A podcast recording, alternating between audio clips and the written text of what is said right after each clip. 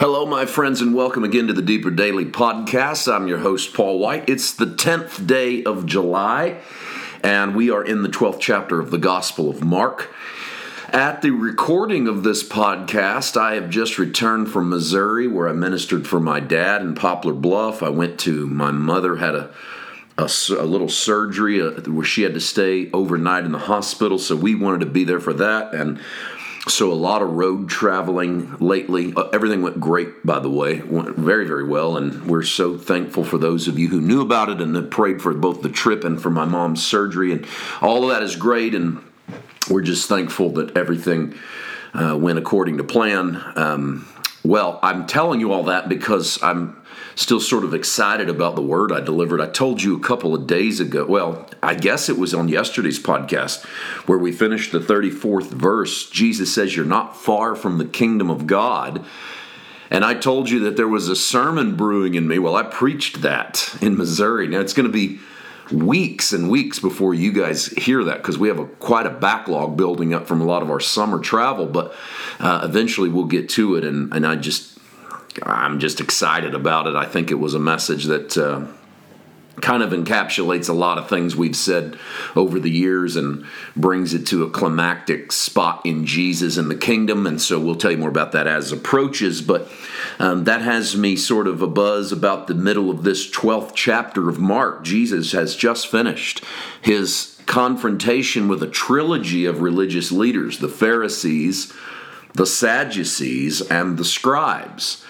And the, the scribal address that we just went through was to asking Jesus what the greatest commandment of the law is. I don't want to review this too much, but of course, Jesus responds with the Shema, the uh, love the Lord your God with all your heart, soul, strength, mind. And then he adds, "Love your neighbor as yourself." The scribe, of course, well, that's that's great. That's exactly right. And Jesus says, "You're not far from the kingdom." Then Jesus turns after after that verse Jesus answered and said while he taught in the temple, this verse 35, how is it that the scribes say that the Christ is the son of David? So we're to assume, based upon the way Mark lays this out, and I, I said before, who are we to know if exactly it went this way, where some Pharisees come up to him, talk to him, then some Sadducees talk to him, and then a scribe talk. We don't know that. Mark lays it out that way, but he could be showing Jesus confronting the religious leaders across his ministry. And he sort of condenses it into a moment. If that's the case, we could take this address in the temple in regards to the scribes or the teachers of the law as another way of Mark showing how Jesus dealt with them. And so, in either case, whether it happens A, B, C, D in chronological order, or whether it happens as a sort of an overview composite of these things. We have Jesus saying, How is it that the scribes say that the Christ is the son of David? For David himself said by the Holy Spirit, The Lord said to my Lord, Set at my right hand till I make your enemies your footstool. Therefore, David himself calls him Lord. How is he then his son? And the common people heard him gladly. What's happening in this text? Well, Jesus is confronting the fact that the scribes spend their time in the Word. They spend their time searching out Torah, Psalms, prophets, and still struggle with someone coming along actually being the son of David, actually being the Christ. David himself means that Jesus is sort of hanging his interpretation of this particular psalm, Psalm 110, as being authored by David. And while doing so, this gives David's psalm sort of divine inspiration, which his disciples will do later as well.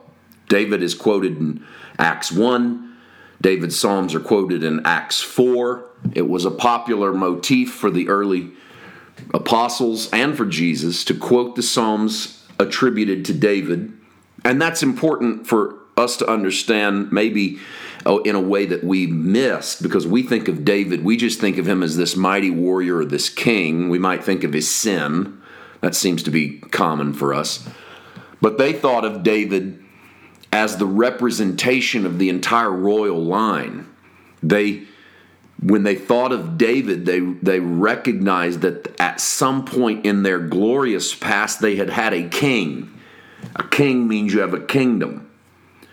A king in a kingdom means you've conquered other kingdoms. So to lean into David is to lean into uh, royalties, to lean into messiahship. So when Jesus talks about Christ as the son of David, this is a link to the royal line.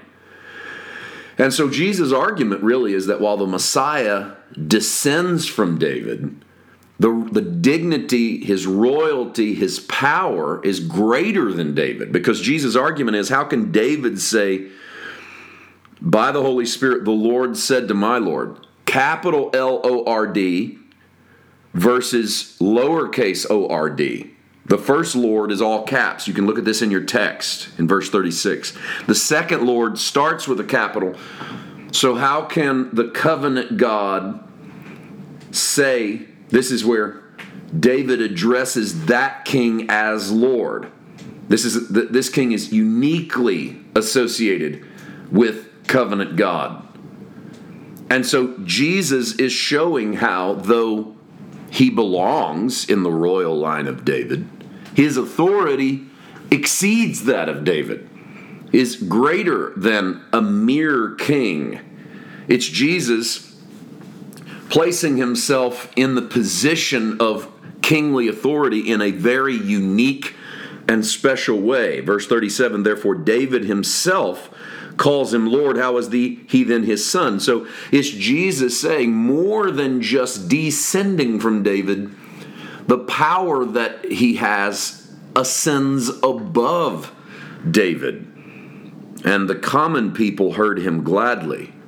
Now, it's an interesting contrast the way verse 34 ends and the way verse 37 ends. 34 says, But after that, no one dared question him. So Jesus then stops talking to the Pharisees, Sadducees, and scribes. He turns from the religious leaders to the everyday people in the temple crowd. And when he gets to done talking to them, 37 ends, the common people heard him gladly. Mark's doing this on purpose to show you that the religious leaders have confronted Jesus and they've turned away and stopped asking him anything. They don't like his answers. The common people, however, are glad to hear him because this is a Jesus who speaks to them. I don't think it's simply, we've said this a lot. People, people say the people love Jesus because he spoke with authority. I think they loved him because he spoke with authority and compassion it was the kind of authority that come from heaven, but it was the compassion that met their heart. Jesus will then give a beware, and we'll listen to that with him tomorrow. We'll see you then. God bless.